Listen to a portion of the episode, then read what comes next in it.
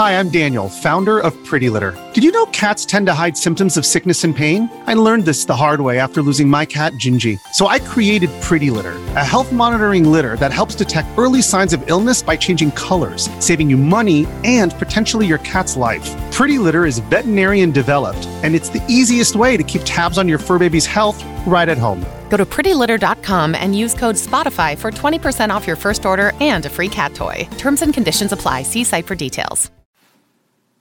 Hi, guys. In order to keep the show ad free and increase the frequency of production, donations are a big help. Some of you have been very generous in donating, and I appreciate it greatly. If you could give to the show's Patreon account, it would result in good karma and buttress the show's prospects. The URL is www.patreon, that's P-A-T-R-E-O-N dot com slash leader one, L-E-A-D-E-R-O-N-E, www.patreon.com slash leader one. Thank you so much.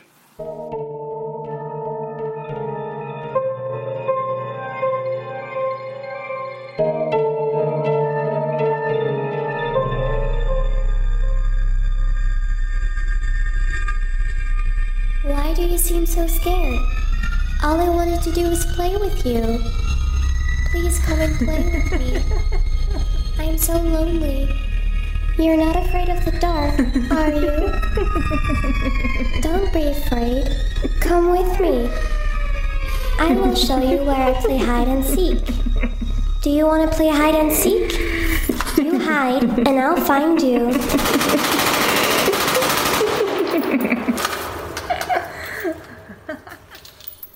Be advised that the individuals mentioned in this episode are identified by pseudonyms. Allison Cooper loved her father as most little girls do. She counted on him to love her. She counted on him to protect her. Unfortunately, she was betrayed by him in the worst way imaginable. It was Allison Cooper's father from whom she needed to be protected. Allison Cooper's parents were both born in North Devon, England. Tragedy struck early in the family's existence. Six months after her parents married, their first child, Tanya, died when she was only five weeks old. Tanya was left in a pram facing the fireplace, and her mother left her unattended for a while. Despite the installation of a spark guard, a log somehow rolled out onto the mat underneath the pram, and the rug caught fire. They would have another two daughters later on, and one of them was named Tanya after the first Tanya. Allison was born on November 28, 1965, in North Devon, England. In 1975, the family moved to Ireland. They lived in a rural community called Loon. Her family lived in poverty. They were so poor there was no indoor plumbing in their small house, just a bucket with a plank over top. They did have running water. The house was not built on a concrete raft, it was put on concrete blocks. As a consequence, the house was always damp and cold. The floorboards rotted. Living in these conditions resulted in Allison and her sister Tanya getting sick on a regular basis. Her parents experienced difficulty finding employment. They didn't qualify for social assistance because they hadn't lived in Ireland long enough. For two years, Michael worked as a night porter and a bouncer. Michael was very quick tempered, and he had a falling out with the owner of the hotel where he was working. He worked as a coal miner for a time, but the mine was suddenly closed without warning. Allison's mother was the primary breadwinner. At their new house, they raised livestock and did other farm work. Allison has described her father's appearance as very unkempt. He also neglected his hygiene for long periods of time. His hair was long, unwashed, and uncombed. He resembled a vagrant. He smelled unpleasant, an odor reminiscent of mold or must. This was exacerbated by the stench of nicotine from his chain smoking. He didn't bathe regularly. He would have a bath once every two months, thereabouts. Though his wife laundered his clothes and laid out clean laundry for him, He would wear the same outfit for up to three weeks. He hated sleeping on clean sheets, so his wife only changed them every two weeks. People were so put off by his stench, they became nauseated. She described her mother as pleasant to talk to, but also spineless and easily led. She was also prevailed upon easily, which was a characteristic her father exploited. Michael didn't involve himself much with the children except to ensure they were doing their farm chores and keep up with their schoolwork. At first, her father did a lot of work on the farm, but from 1987 onwards, he withdrew his contributions. He would sit around drinking and make Allison pick up the slack for him. Allison received mixed signals from Michael. Everybody said she was his favorite daughter. He would call her his little pet, he would do everything he could for her. He bought her nice gifts at Christmas.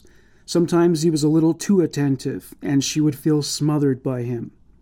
One year, just after Christmas, when Allison was still ten years old, Michael entered her bedroom. He shoved her down on the bed. He tore off her clothes. He pulled down his pants and underwear. He pulled out his penis. He was erect. He got on top of Allison.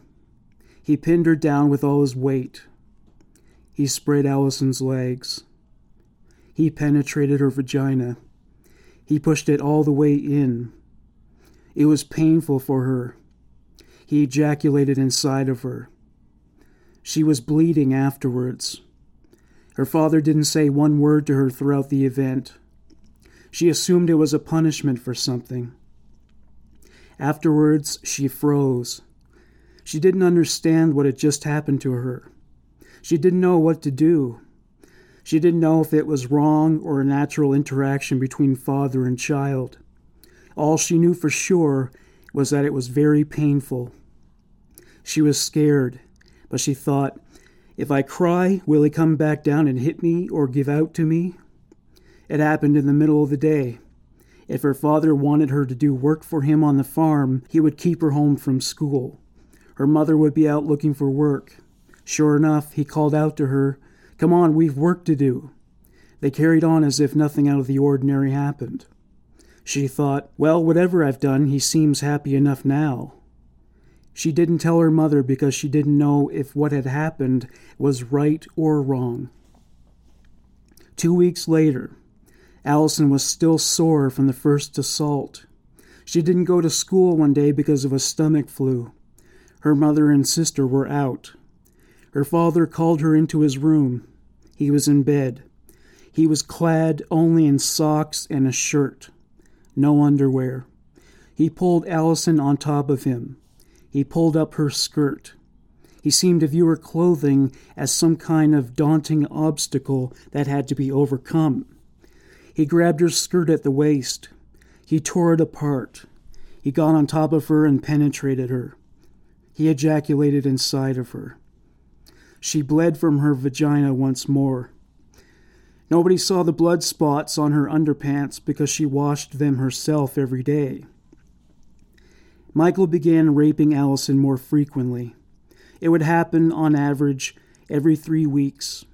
She didn't remember every incident, choosing to avoid the trauma of recollection. She would see the warning signs before he defiled her.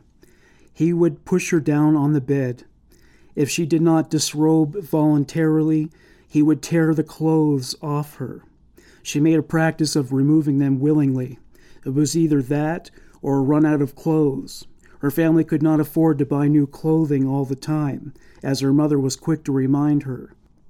On one occasion, she struggled to get up after he got on top of her. He hit her across the face.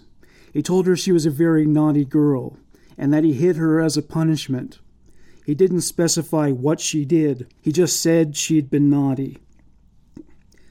Allison would do her chores with greater efficiency and frequency, assuming that by doing so, he wouldn't punish her with sexual abuse.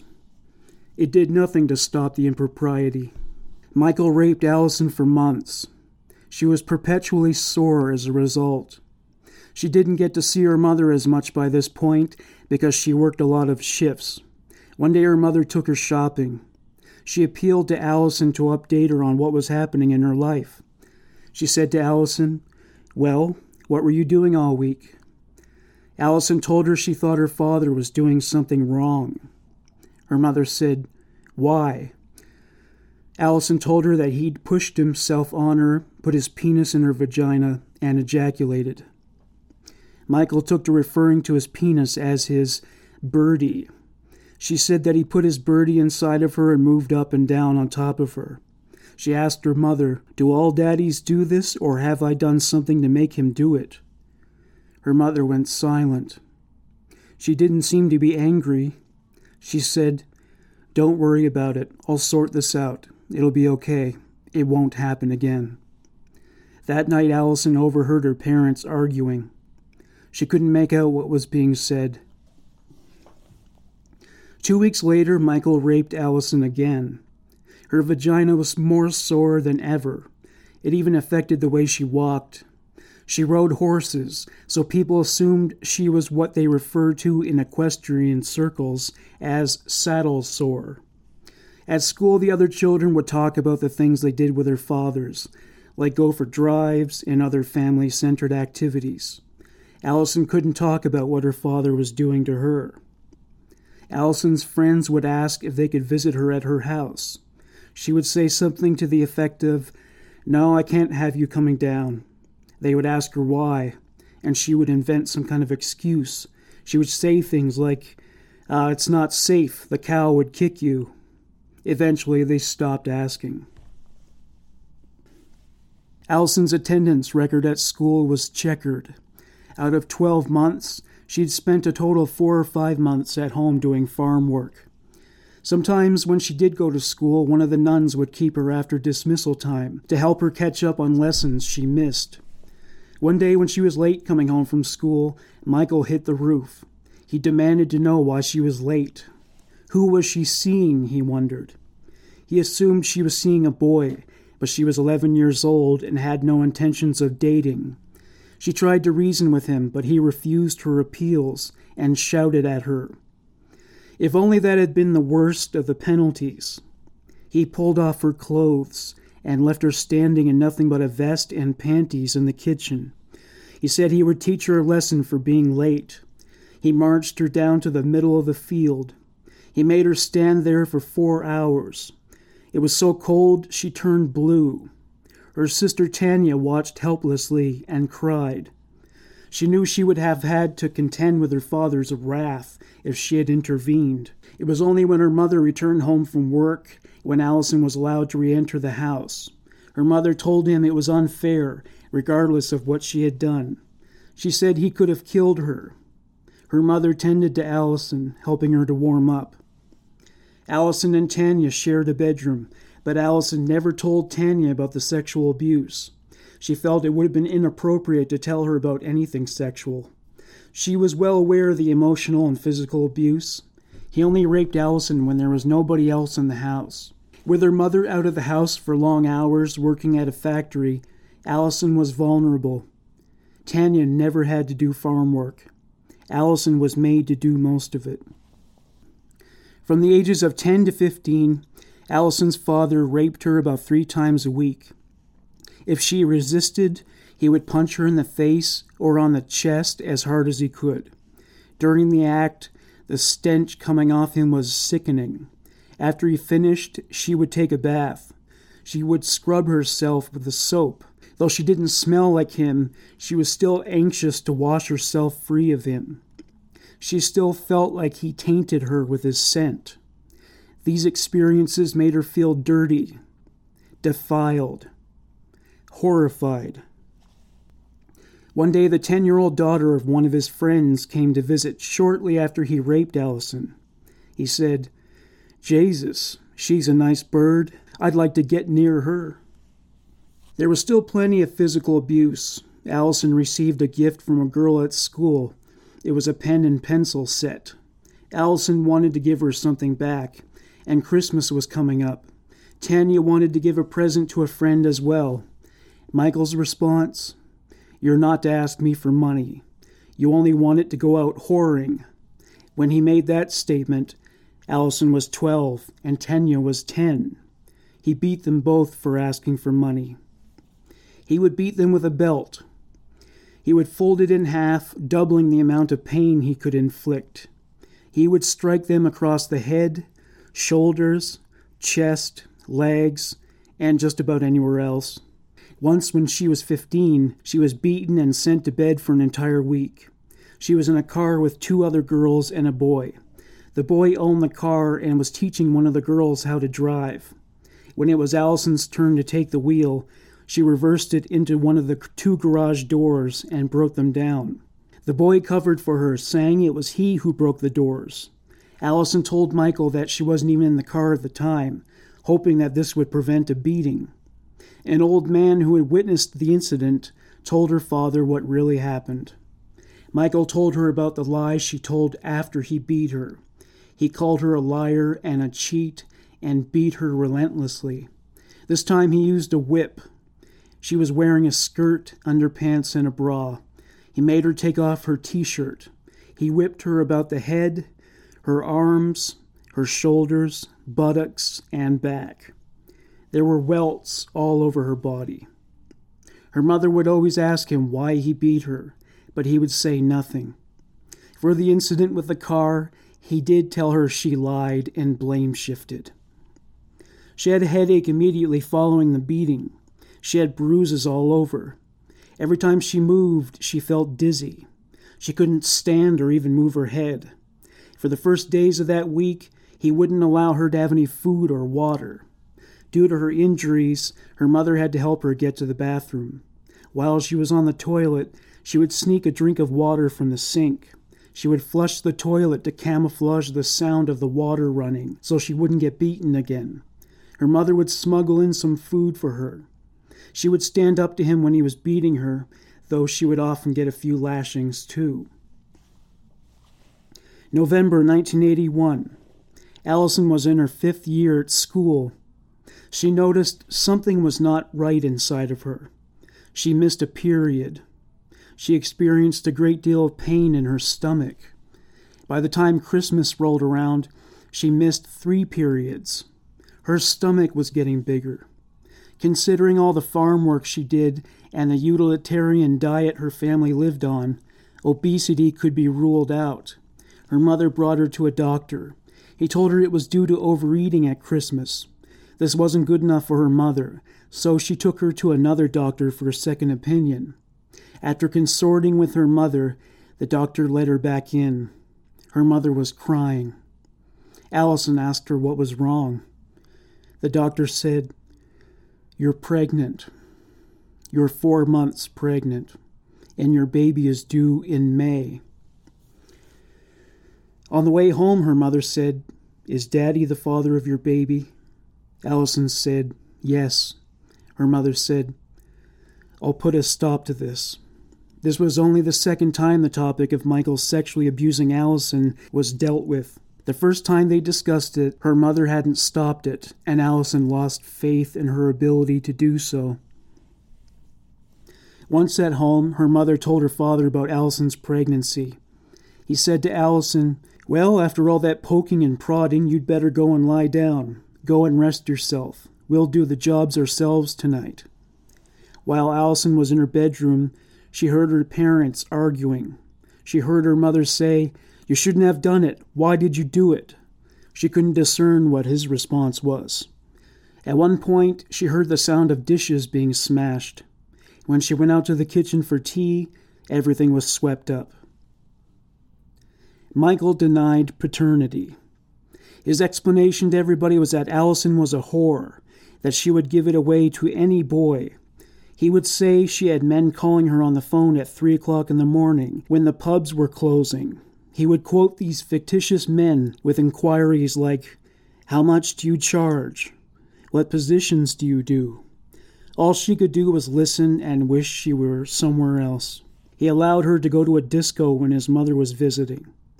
That way, her grandmother might assume that Allison was pregnant by somebody other than her father.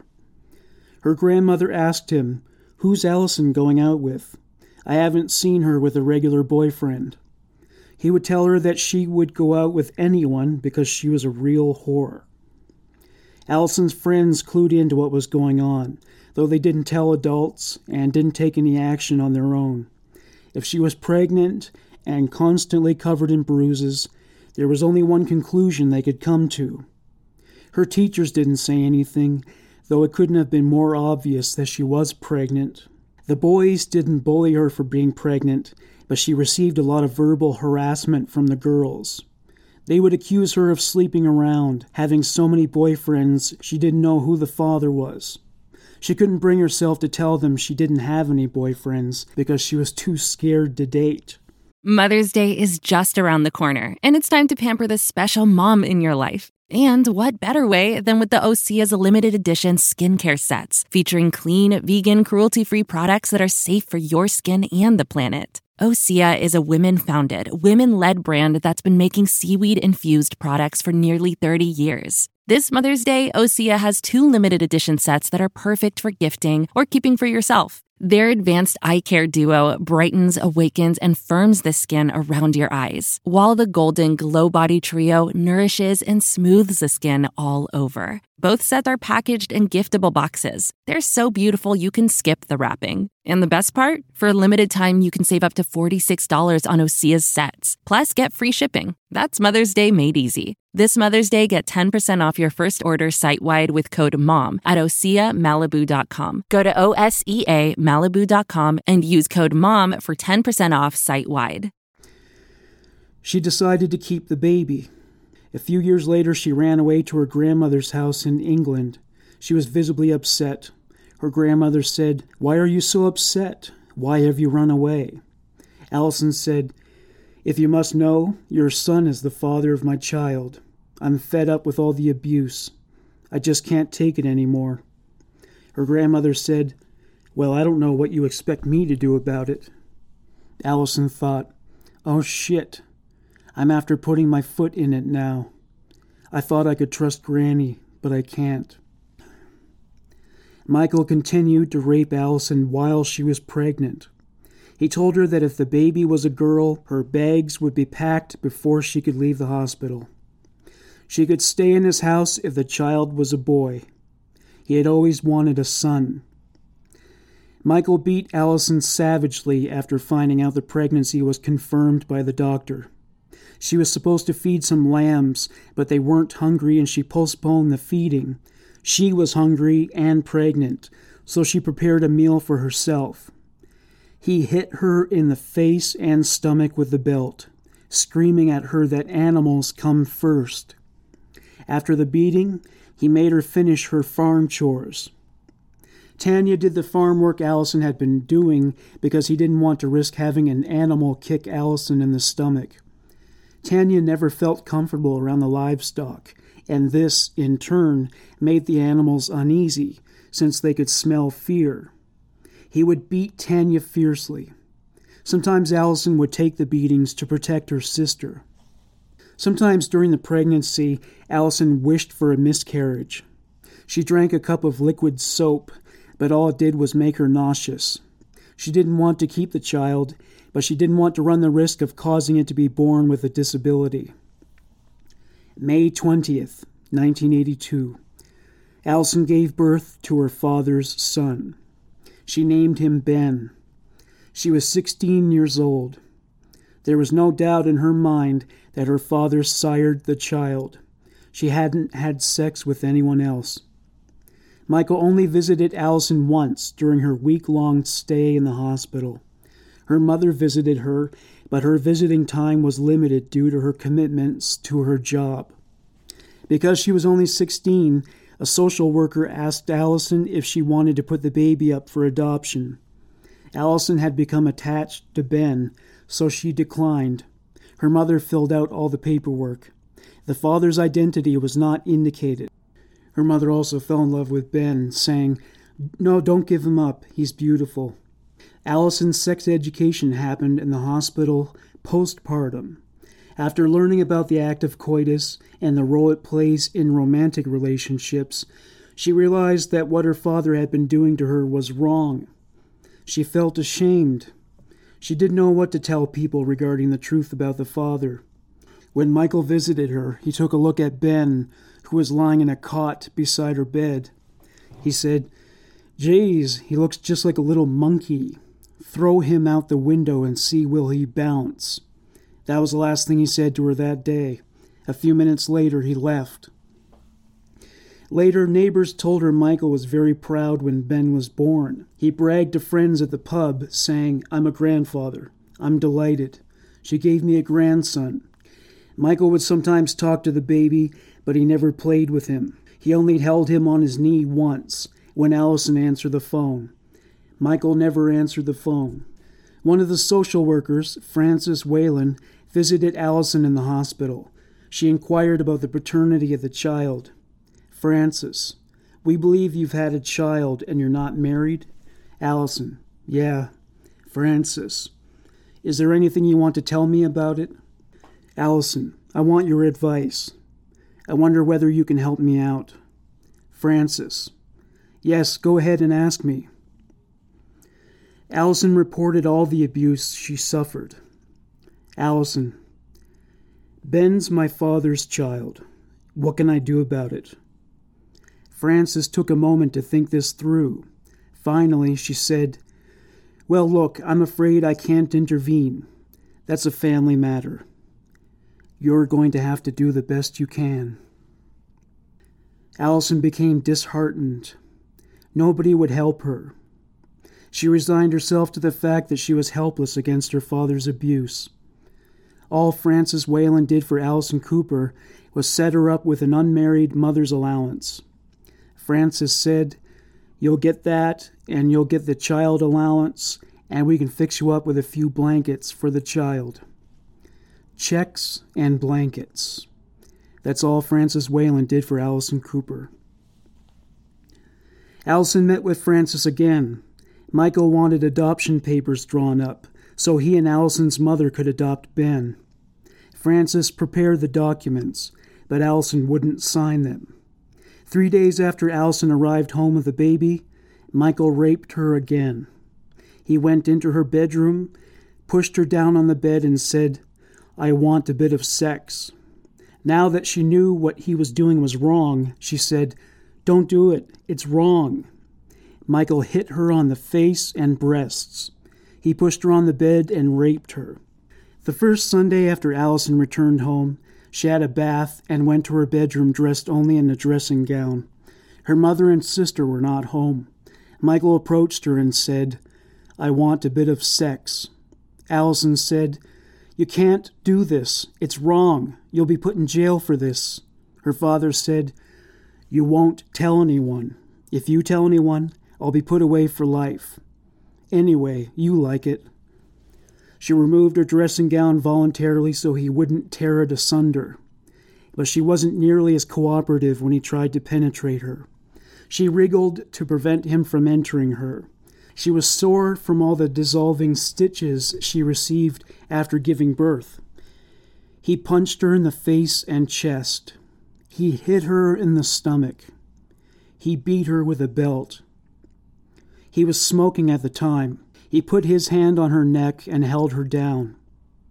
He burned her all over her chest with a cigarette. He would press it into her until she could smell her skin burning. She didn't scream because she didn't want to wake the baby. She just lay there, crying in silence. The pain was excruciating. There were scars from the burns under her breasts that never faded. On another occasion, he tried to get on top of her, but she lifted her leg and hit him in the groin. The pain was intense for him, but she was the one who really suffered during this exchange. He hit her across the face with his belt. He punched her over and over and over again. He beat her up like he would have beaten up a man at the pub. He punched her so many times she was dizzy afterwards. She had to sit for an hour, she was so disoriented. One night, when she was late coming home from the school disco, her father accused her of spending time with a boy. It wasn't true, but he beat her for this transgression. He broke her nose. Once, when Tanya refused to help Allison with some prep work in the kitchen, Michael smashed Tanya over the head with the turnip Allison asked her to peel. Then he bashed her over the head with a carpet sweeper. She had to get three stitches to close the wound. This was the last straw for Tanya. She decided to run away to be with her boyfriend, Tom. She told Allison there would be a place for her there. Tanya never returned to her parents' home. Allison and her mother were forbidden from talking to Tanya from that day forward. She wanted Allison and her mother to attend her wedding, but she didn't invite them because she knew Michael wouldn't let them go. That, and she also knew that if he did take them, he would ruin it somehow. Four to five months after the birth of Ben, Michael was raping Allison every two weeks. He said to her at one point, You're old enough now, you'd better go on the pill. When her mother asked him why, he said, Well, she might find a boyfriend she might need to go on it. Her mother took her to the doctor to get a prescription for birth control pills, but she never asked Allison if Michael was still raping her. Allison elected to take the pill because it was clear nobody was going to help her out of the abusive situation in which she lived. She also could not bear to undergo the process of being pregnant and giving birth again. When Ben was older, Michael insisted that he sleep in his room with his wife. The only happiness Allison experienced during these years was when she spent time alone with Ben. Throughout the years, Ben would ask Allison who his father was on occasion. She promised to tell him when he was 15 or 16. She felt he would be able to understand at that time in his life.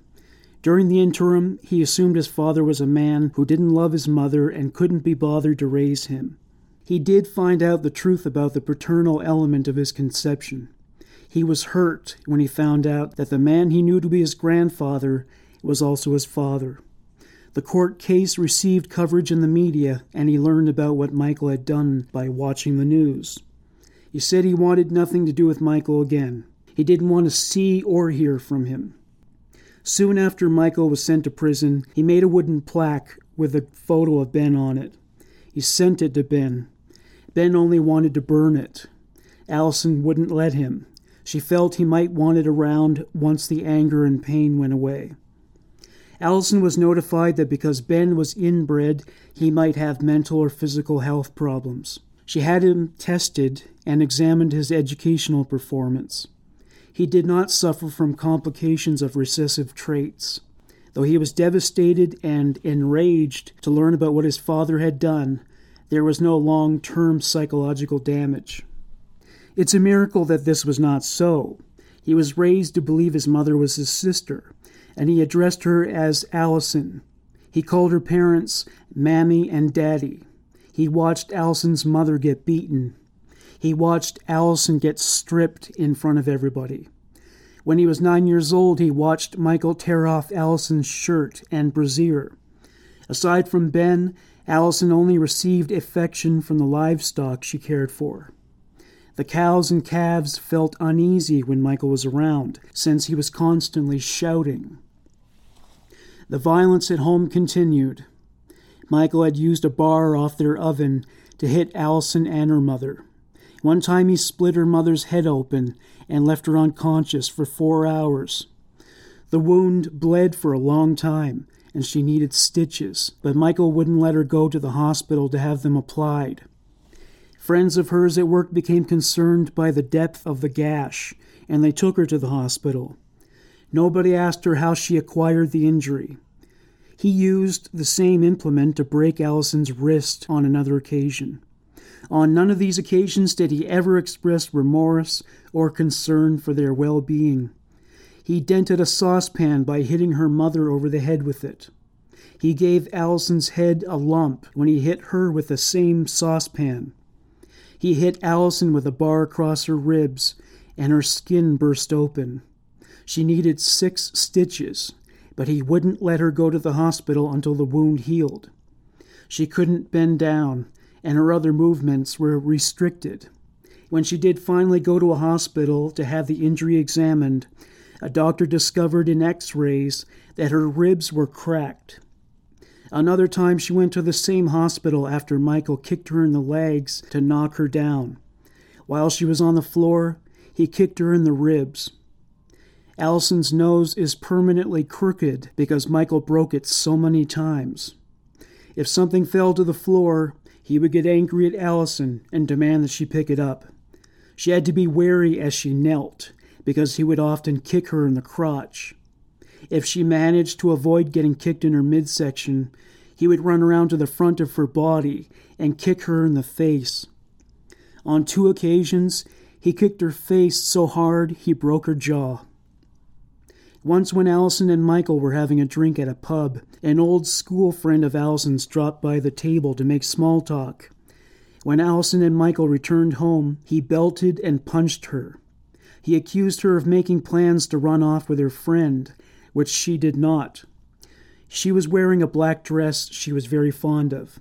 He tore it off and kicked her with his steel toe cowboy boots. Once, while they were driving home from a sheep mart, he was drunk and began strangling Allison in the car. He said to her, I'll sort you out when I get home. When she got home, she did some farm work Afterwards, he hit her with a belt and a two foot length of rubber pipe. He tore off her shirt and bra. He broke the strap of her watch. He even stripped her of her jeans, underwear, and socks. This was punishment for speaking to an auctioneer at the sheep mart. He abandoned her at the barn. She had to walk home in the farm fields completely naked. A couple of her neighbors saw her. Her feet were bleeding by the time she got home. Allison was admitted to hospital seven other times when Michael abused her. Her mother never protected her or reported what was happening. He would beat Allison if she didn't give him her mother's allowance. He would spend it all at the pub. The beatings were sometimes witnessed by other people in public, but most people did nothing to intervene. He would buy her alcohol at pubs and get angry at her for getting drunk, which would result in a beating. His drinking worsened over time. On one occasion, he stripped her naked in a barn in cold weather. He raped her after he thumped and punched her into submission. One night, when Michael allowed Allison to have a drink with a young man she knew at the pub, he went home and strangled all her pet birds as a punishment. When he picked her up, he said, Why did you go off with your man? You're only looking for the thing every other woman wants. You're no good. He went on to say, Jays, you know what? That little bird of yours, the one you had trained, she sang to me while I had my hands around her neck, killing her. When they returned home, he forced her to clean the area where all the dead birds lay. Her birds meant a lot to her, and she was devastated none of their animals, whether livestock or domestic pets, would go near Michael. May 1990. A cow broke through barbed wire to get to a calf in a house. In the process, she injured one of her teats. When Allison explained this to her father, he accused her of lying. He hit her with his hand and a belt. Following this, he made her put her hands out palms down. He pounded them with a hammer. He cut her up with a slash hook for another incident when he accused her of cutting the cow's teats on purpose. Another time he smashed her fingers even harder. He wouldn't let her have the fingers examined by a doctor. One of them was unbendable. When she finally did have it looked at, she was informed that the nerves were damaged and it would never improve. The other fingers healed, but ended up crooked. She still experiences intense pain in the cold to this day. When Allison was 19 years old, she told a doctor that her father was having sex with her. The doctor summoned her parents in. Michael stormed out halfway through the meeting. The next morning, Allison took Ben to a hotel in Dublin. Later in the year, she ran away to England. She was at her grandmother's house for two days when her father showed up. He brought her back to his house in Ireland. After they arrived, he beat her viciously with his hands and belt. He raped her twice in her bedroom over the span of two hours. Allison reached her limit of how much abuse she could take. She decided to run away for good. She borrowed some money from a friend. She went to Devon, England, and stayed at an old school friend's house. Michael called a friend who lived in Devon. By the time he went to retrieve Allison, he knew where she was staying and who lived there. She was in a pub playing pool with some friends when he walked in. He said, Get out, you whore. You're not staying here on your own. After her mother and Ben went out to visit someone, Michael shouted at Allison and beat her. He punched her and hit her with his belt. He beat her in the back until it was black and blue. He tore off her shirts. He burned her chest with cigarette butts. Allison went to her doctor and told him her father was still abusing her and that Ben was his child. The doctor said, I can't exactly do anything until I talk to your parents. Allison said, What can I do? If Daddy finds out I was talking to anyone, I'll get a beating. I don't know what to do. I'm scared. The doctor said, Leave it with me and I'll see what I can do. I'll get back to you. She gave him a friend's address so he could correspond with her. One day her mother opened a letter from the doctor's office indicating an appointment was arranged and they were expected to attend.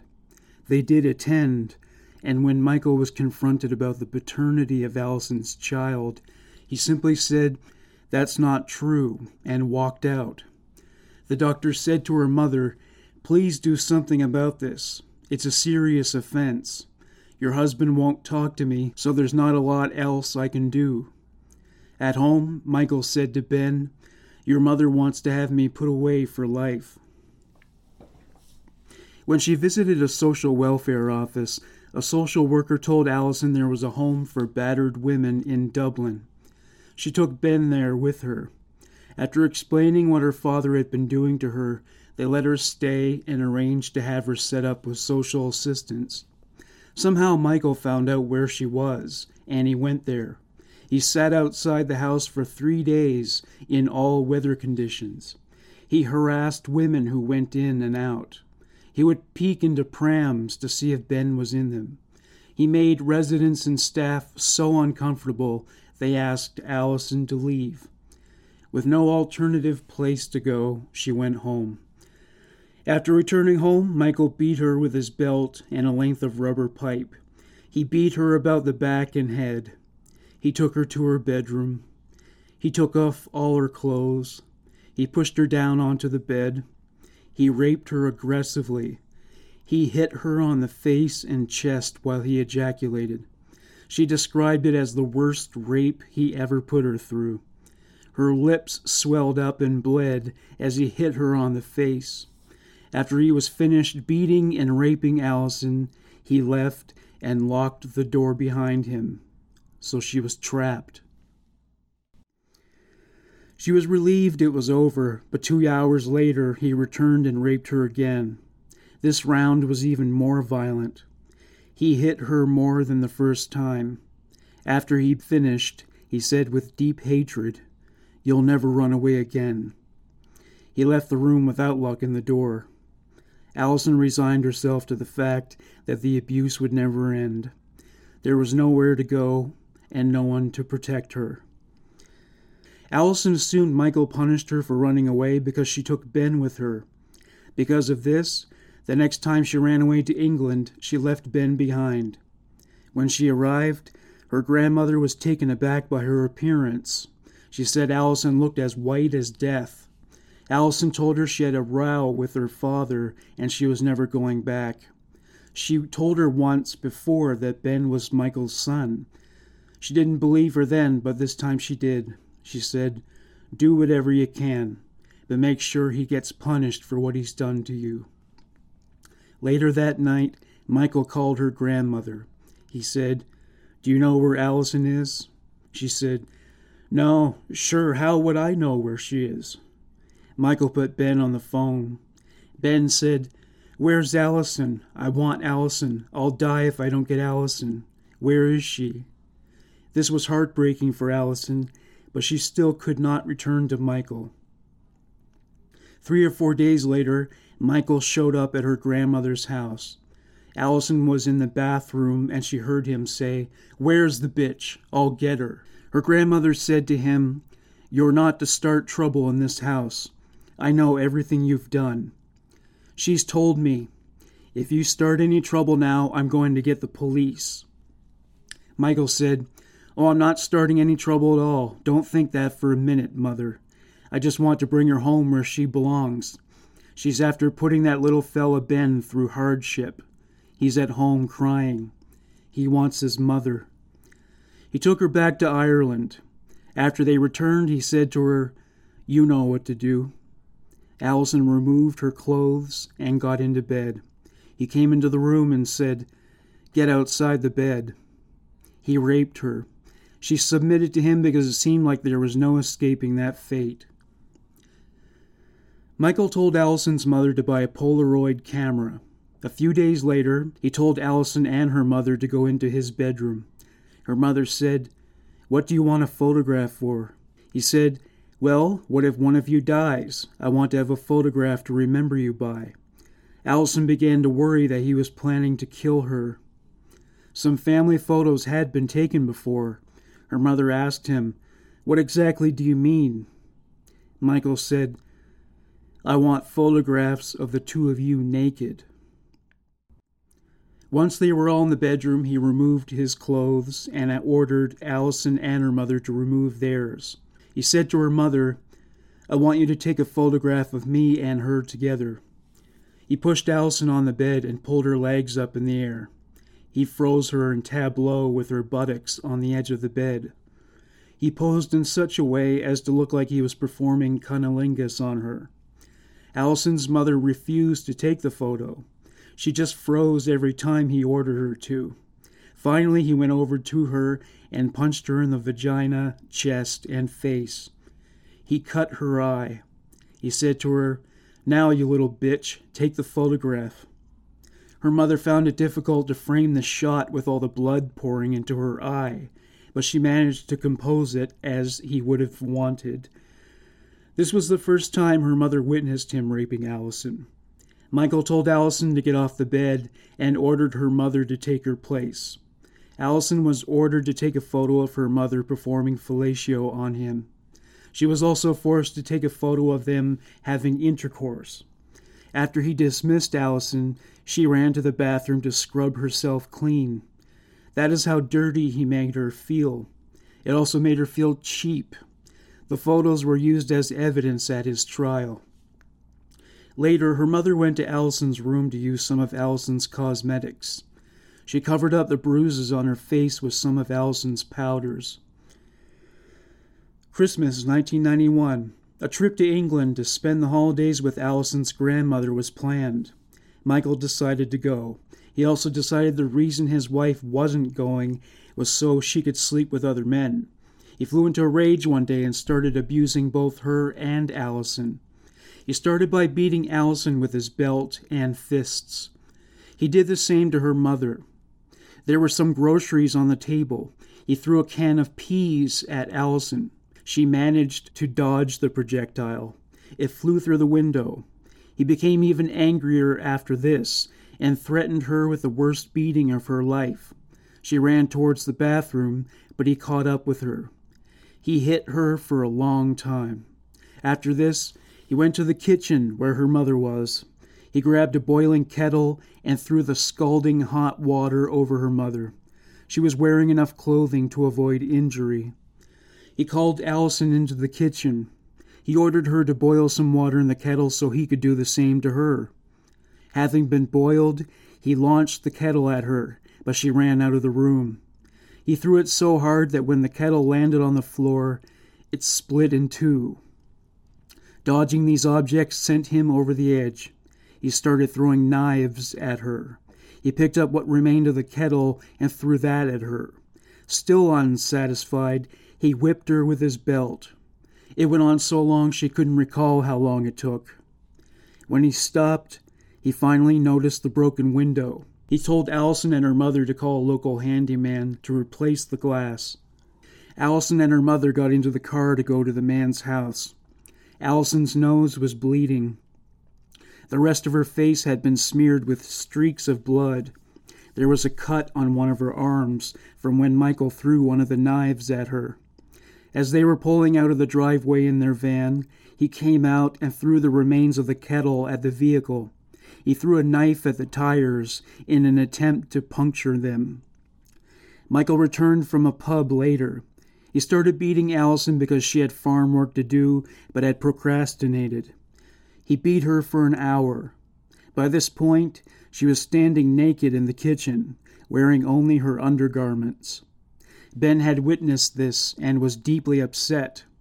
She was made to sit in the kitchen, where it was freezing cold because the window hadn't been repaired yet. A Garda, which is an Irish law enforcement officer, arrived at the house and questioned Michael about an incident that had been reported involving members of the household having a row. It had actually been Allison who made the call, but she claimed to be a neighbor. Garda Tom Walsh said to her father, What's happening, Michael? Michael said, Ah, these two just had a row. They were fighting, and I stepped in and stopped them. Walsh considered the state the two women were in. He didn't buy it. When Allison returned to the kitchen, Walsh asked her if she wanted to make a statement. She said no, fearing the consequences from Michael if she did. As a result, nothing changed for the time being. One day in 1989, Allison was working in the kitchen. Ben and her mother were not at home. Michael came into the room and said, I want a bit of sex. Fearing a reprisal, Allison reported to his room and disrobed. She kept her jumper and bra on, but she was naked from the waist down. She laid on her back, as always. Michael said to her, No, turn over. This was new. She turned over and lay on her stomach. He got on top of her back. He spread her legs and put his hands on the bed next to her breasts. He put his penis between her legs and forced it into her anus.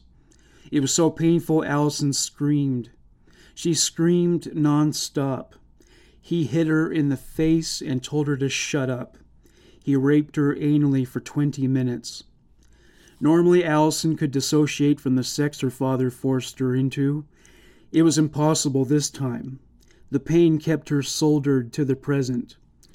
She never produced vaginal fluid when he raped her vaginally, so she was puzzled that her buttocks were wet. When she got up, she saw blood on the bed. She went to the bathroom and put sanitary napkins over the wound, but the bleeding would not stop. The more she moved, the more she bled. Allison asked her mother if she could go to the doctor and have the bleeding looked at and treated. She assumed she was talking about her period. She knew Allison's period did not occur at that time of the month. Michael would not allow Allison to seek medical attention. The bleeding continued for two or three days.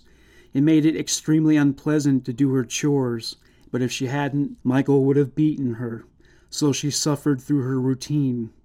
He raped her anally two months later, and it was no less unpleasant.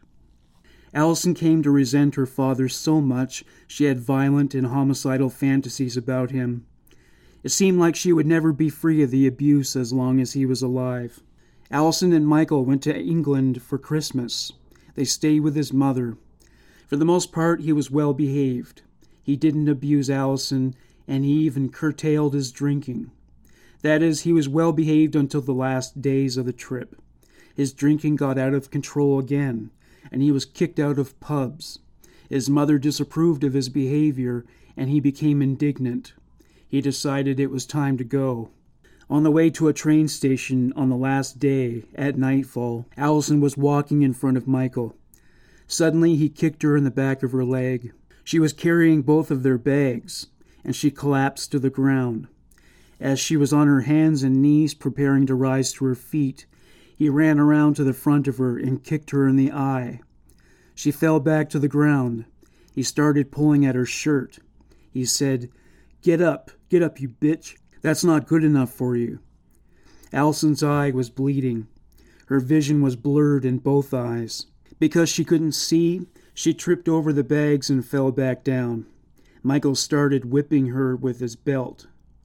The more she moved, the worse the beating became. Allison heard footsteps. They were not Michael's. A flashlight was shone into her eye.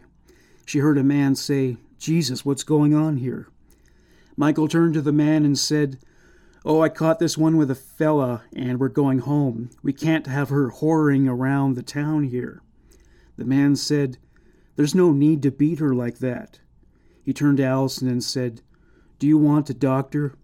Allison said, Please get me a doctor. Take me somewhere so I can get a doctor. Michael tried to assault the man, but he was so inebriated the man would always push him, and Michael would fall to the ground. Finally, the man said to Michael, If you don't sit there, I'm going to give you a hiding, exactly like you've done to this girl. The man asked where they lived. Michael told him they were Irish citizens on holiday.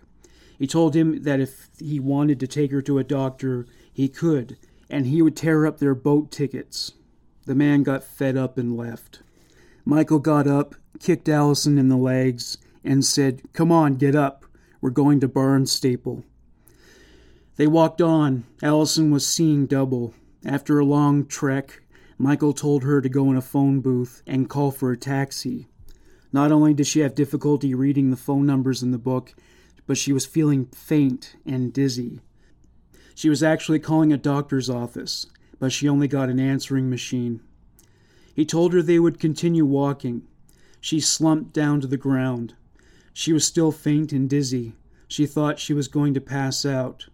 He still made her carry both of their bags. He forced her up and they walked for miles. They came upon a couple in a car who were turning into their gateway. Michael approached them. He said, I wonder could you help me? We've been mugged down the road. Three fellas mugged us. I held off two of them, but my daughter got badly beaten by the other one. I'd appreciate it if you could get us to a hospital. It turned out the woman went to school with Allison's mother. Allison still maintained contact with them. They drove Michael and Allison to a hospital. Allison received six stitches in the cut above her eye. She was still dizzy and found it difficult to get off the bed. When they returned home to Ireland, Ben was in the car that brought them to their house. He took one look at Allison's eye and started screaming hysterically. He didn't stop screaming for a long time. Allison's mother asked what happened once they got home. Michael said, Look what I did to her through drink. Allison lost almost all her vision in her right eye. Michael's reflective statement on the damage he did to her eye. Look what I've done to you. How do you think I feel? January 12, 1992. Michael went into Allison's bedroom that evening. He said nothing, just pushed her on the bed. Well, actually, he did say one thing get them off. Allison took off her pants and underwear. He got on top of her and raped her in his customary way. It was the morning of either the 13th or 14th when Michael went into the kitchen and said to Allison, I want a bit of sex. She removed every article of clothing except her bra. He raped her. It was a routine event by this point. Afterwards, Allison went to the bathroom and washed herself. One day, when he suspected her of being intimate with local boys, he started calling her a whore. He hit her. He beat her with his belt. He punched her. He hit her over the head with a bottle. It left her with a bleeding lump. Later that day, after a visitor left, Michael started hitting Allison again, blaming her for having blinded her. Ben was in the room. Michael pulled off Allison's t shirt and bra. He pointed to her breasts and said to Ben, Take a good look, son. This is the difference between a man and a woman. Both Allison and Ben felt degraded. Michael started hitting her again. He cut her on one arm so deeply she had to get three stitches. He hit her with a salad dressing bottle and broke her finger. He threw mugs, plates, and knives at her. He made her sit on a chair as he ranted and raved. He beat her with a strap. He walked away and returned with a lit candle. He held it under her breasts. He took a cigarette and stubbed it into the skin along her chest. She was horrified by the malevolent look in his eyes. She had never seen him so malevolent. She feared he would kill her this time. Once he was finished burning her, he told her to put on another t shirt. All she had on were a t shirt, jeans, and socks. He pushed her out the door and said, If you want to go whoring, I want the money. Go on, get the one who's going to pay the most. Ben witnessed all of these events. Allison went out to the garage. She stood there for ten minutes. She heard her mother scream at Michael. She heard her say, You've hit her enough. Now leave her alone. This did not reassure Allison. She just thought, Christ, he's coming after me. I have to go. While Allison went to the home of a friend, Michael threw a tantrum and smashed several of the family's belongings. He broke Allison's jewelry and threw the pieces on the floor.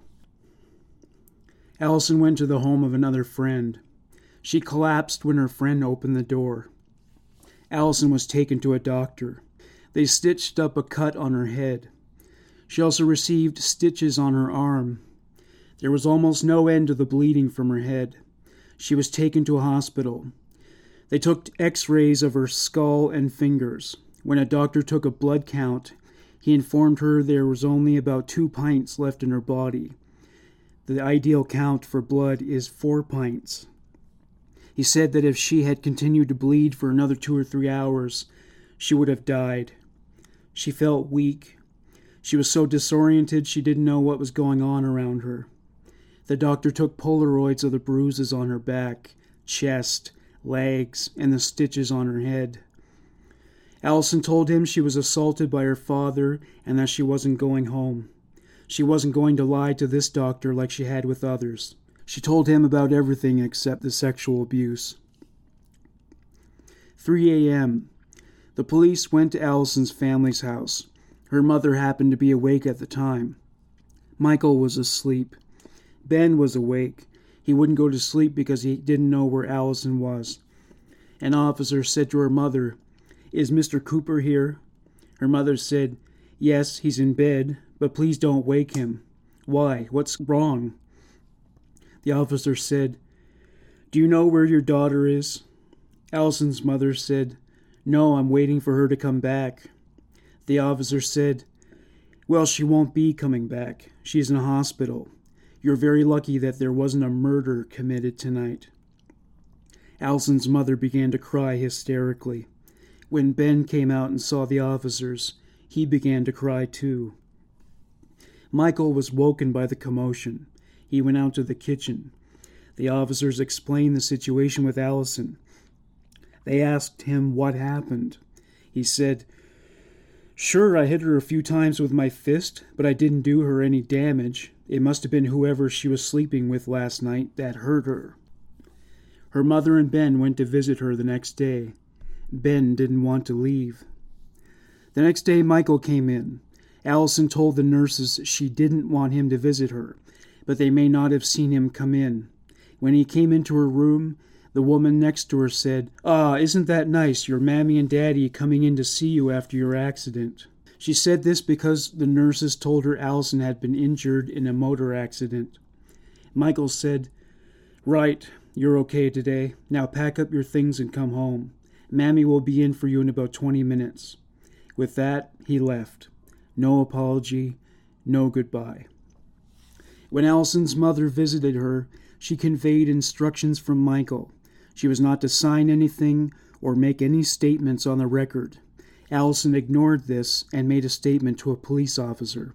She vowed to herself after her father blinded her that he would never hurt her again. She was more determined to move out of the house than ever.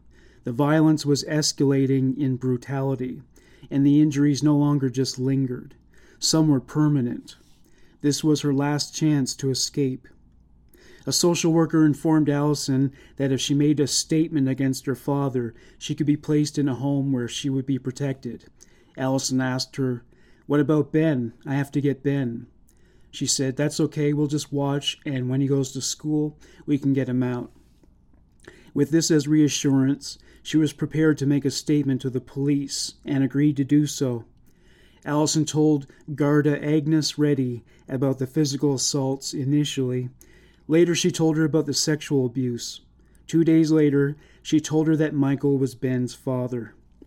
Reddy wrote out an official legally binding statement, and Allison signed it. She told Allison she would remain in touch with her. Allison was placed in Oasis, a women's hostel in the town of Waterford. Agnes retrieved as much of Allison's clothing as she could from the house.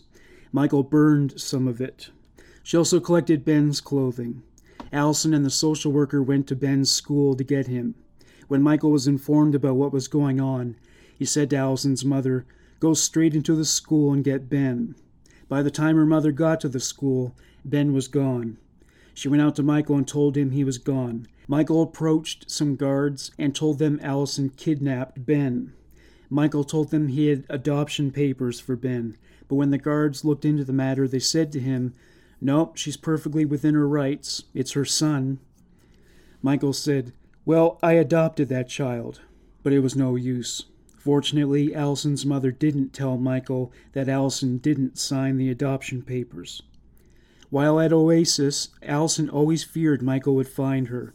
A man he knew named Seamus found out Allison was living there, and Michael told him that if he ever found her, he was to report the location to him.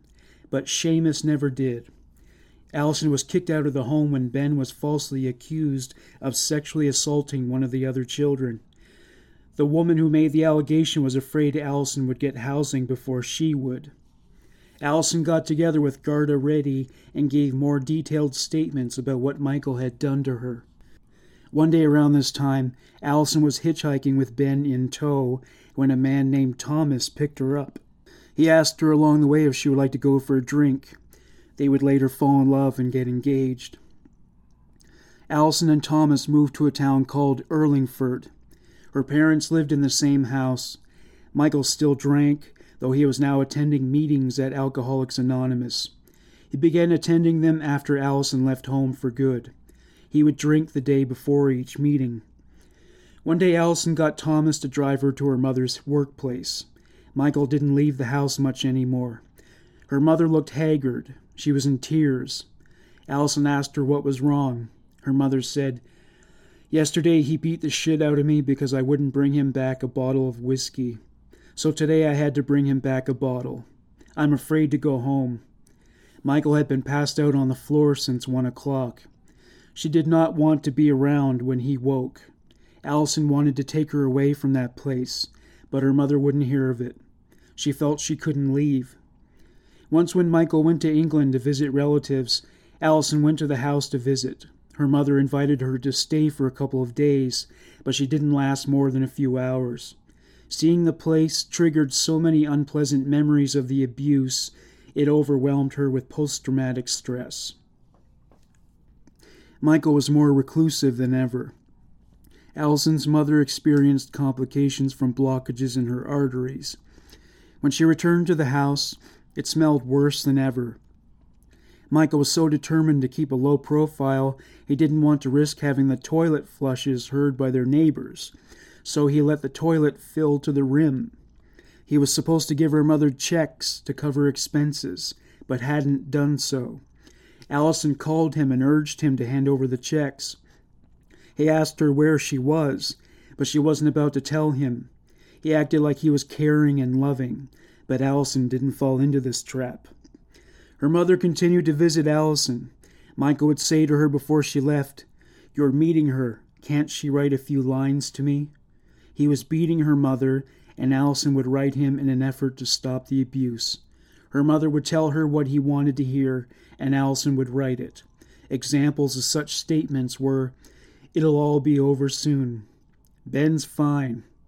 I'll be home soon. Or, Don't worry, we'll all be one happy family again. Allison told the guards she was sending these missives to protect her mother. She didn't mean a word of what she wrote to Michael. It was just the best protection her mother had until Michael's arrest. Allison's mother spent four weeks in the hospital. Michael didn't leave the house the entire time. After she was discharged, she went to the Garda barracks to make statements against him. She only did it under the proviso that they wouldn't say anything about the statements before Michael was charged. Allison made a statement of her own, saying, Mammy can't continue this way. She's sick, and With all the harassment from Daddy, she's only getting worse. She just can't take it. Superintendent Duffy said, Well, things might be moving sooner than you think.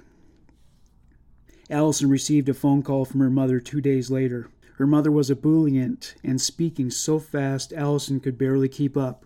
Her mother said, They came and arrested him this morning. I've peace at last. Allison wanted to hear all the details right away, but her mother insisted on telling her in person. When the guards arrived at the house, her mother told them she was instructed by Michael to say he wasn't at home, when in fact he was there the entire time. The guards had a warrant. Her mother woke up late that day. Michael was still in bed. She turned around and looked out the window. She said, Oh, there's a squad car outside the gate. Michael said, Oh, Jesus. He put on his shirt and underwear. Michael said, What are they doing? Allison's mother said, They're coming up the path. She answered the door. The guardess said, Is Mr. Cooper here? Allison's mother said, No, I'm afraid he's not. The guard said, Well, can we search the house? Two gardaí were stationed at the back of the house. Two stood at each window. Two entered through the front door. Her mother said, Well, I don't know. Have you a warrant? They said they did. She let them in. Garda Reddy found Michael hiding between the mattress and bottom of his bed. The nightmare wasn't completely over. While he was in custody and giving statements, he invested himself in smearing Allison's character. He claimed Ben's father was a man who stayed with the family for two or three weeks. The man was a friend of Michael's who was going through a rough patch in his marriage. The man never touched Allison. Once, when Allison's mother went to visit him in jail, he told her Allison was raped by a neighbor. That didn't happen either. He also told her that when their first child was burned to death, she became pregnant by another man during a bout of mental illness. By doing this, he was trying to prove that Allison was not his child and therefore incest had not occurred. He tried to make Allison look cheap by telling his attorney that his mother wouldn't have Allison over as her guest because she went out drinking with men all night. January 28, 1993. The pornographic photos were submitted as evidence. After Michael had a look at them, he pleaded guilty. Accompanying Allison were her mother, her sister, and two friends. A man named Denny Dempsey and his son were present to vouch for Michael's character. Michael didn't say anything, but at the end of the hearing he summoned Allison over. Her lawyer said, Just go over and see what he wants. She went over and said, Well? Michael didn't say a word. He started crying and put his arms around her shoulders. Allison was looking at her attorney. She froze. It was almost as if, after being free from him, she was being dropped back into that situation all over again. A couple of seconds later, he was led away in handcuffs. March 1st, 1993. Michael Cooper was sentenced to six and a half years in prison. He passed Allison on his way out of the building and laughed as he did so. He felt that by getting such a lenient sentence, it had been a victory for him. Allison remained in her relationship with Thomas. Though kissing and other basic affections came easily, she was very apprehensive about sex for some time. She worked it out through counseling. At the onset, she couldn't even bring herself to talk about sex. She also feels uncomfortable when she sees a drunken man at a pub. She found it hard to get close to most men, period. She spent some time attempting to repair her relationship with her mother. They would never talk about the abuse. Allison no longer hated her father for what he did. She felt he was mentally ill and in want of treatment. She was hurt and angry that he got off with such a light sentence. She felt he likely blamed Allison and her mother for what happened to him. She assumed he would nurse his grudge until his release. She anticipated he would search for them. She and her mother would look over their shoulders. Allison felt his sentence should have been more like 15 or 20 years. To quote Allison, at the end of the day, he'll serve just six and a half years. My sentence is life. Thank you for listening to Human Monsters. This is Morgan Rector. Bye for now.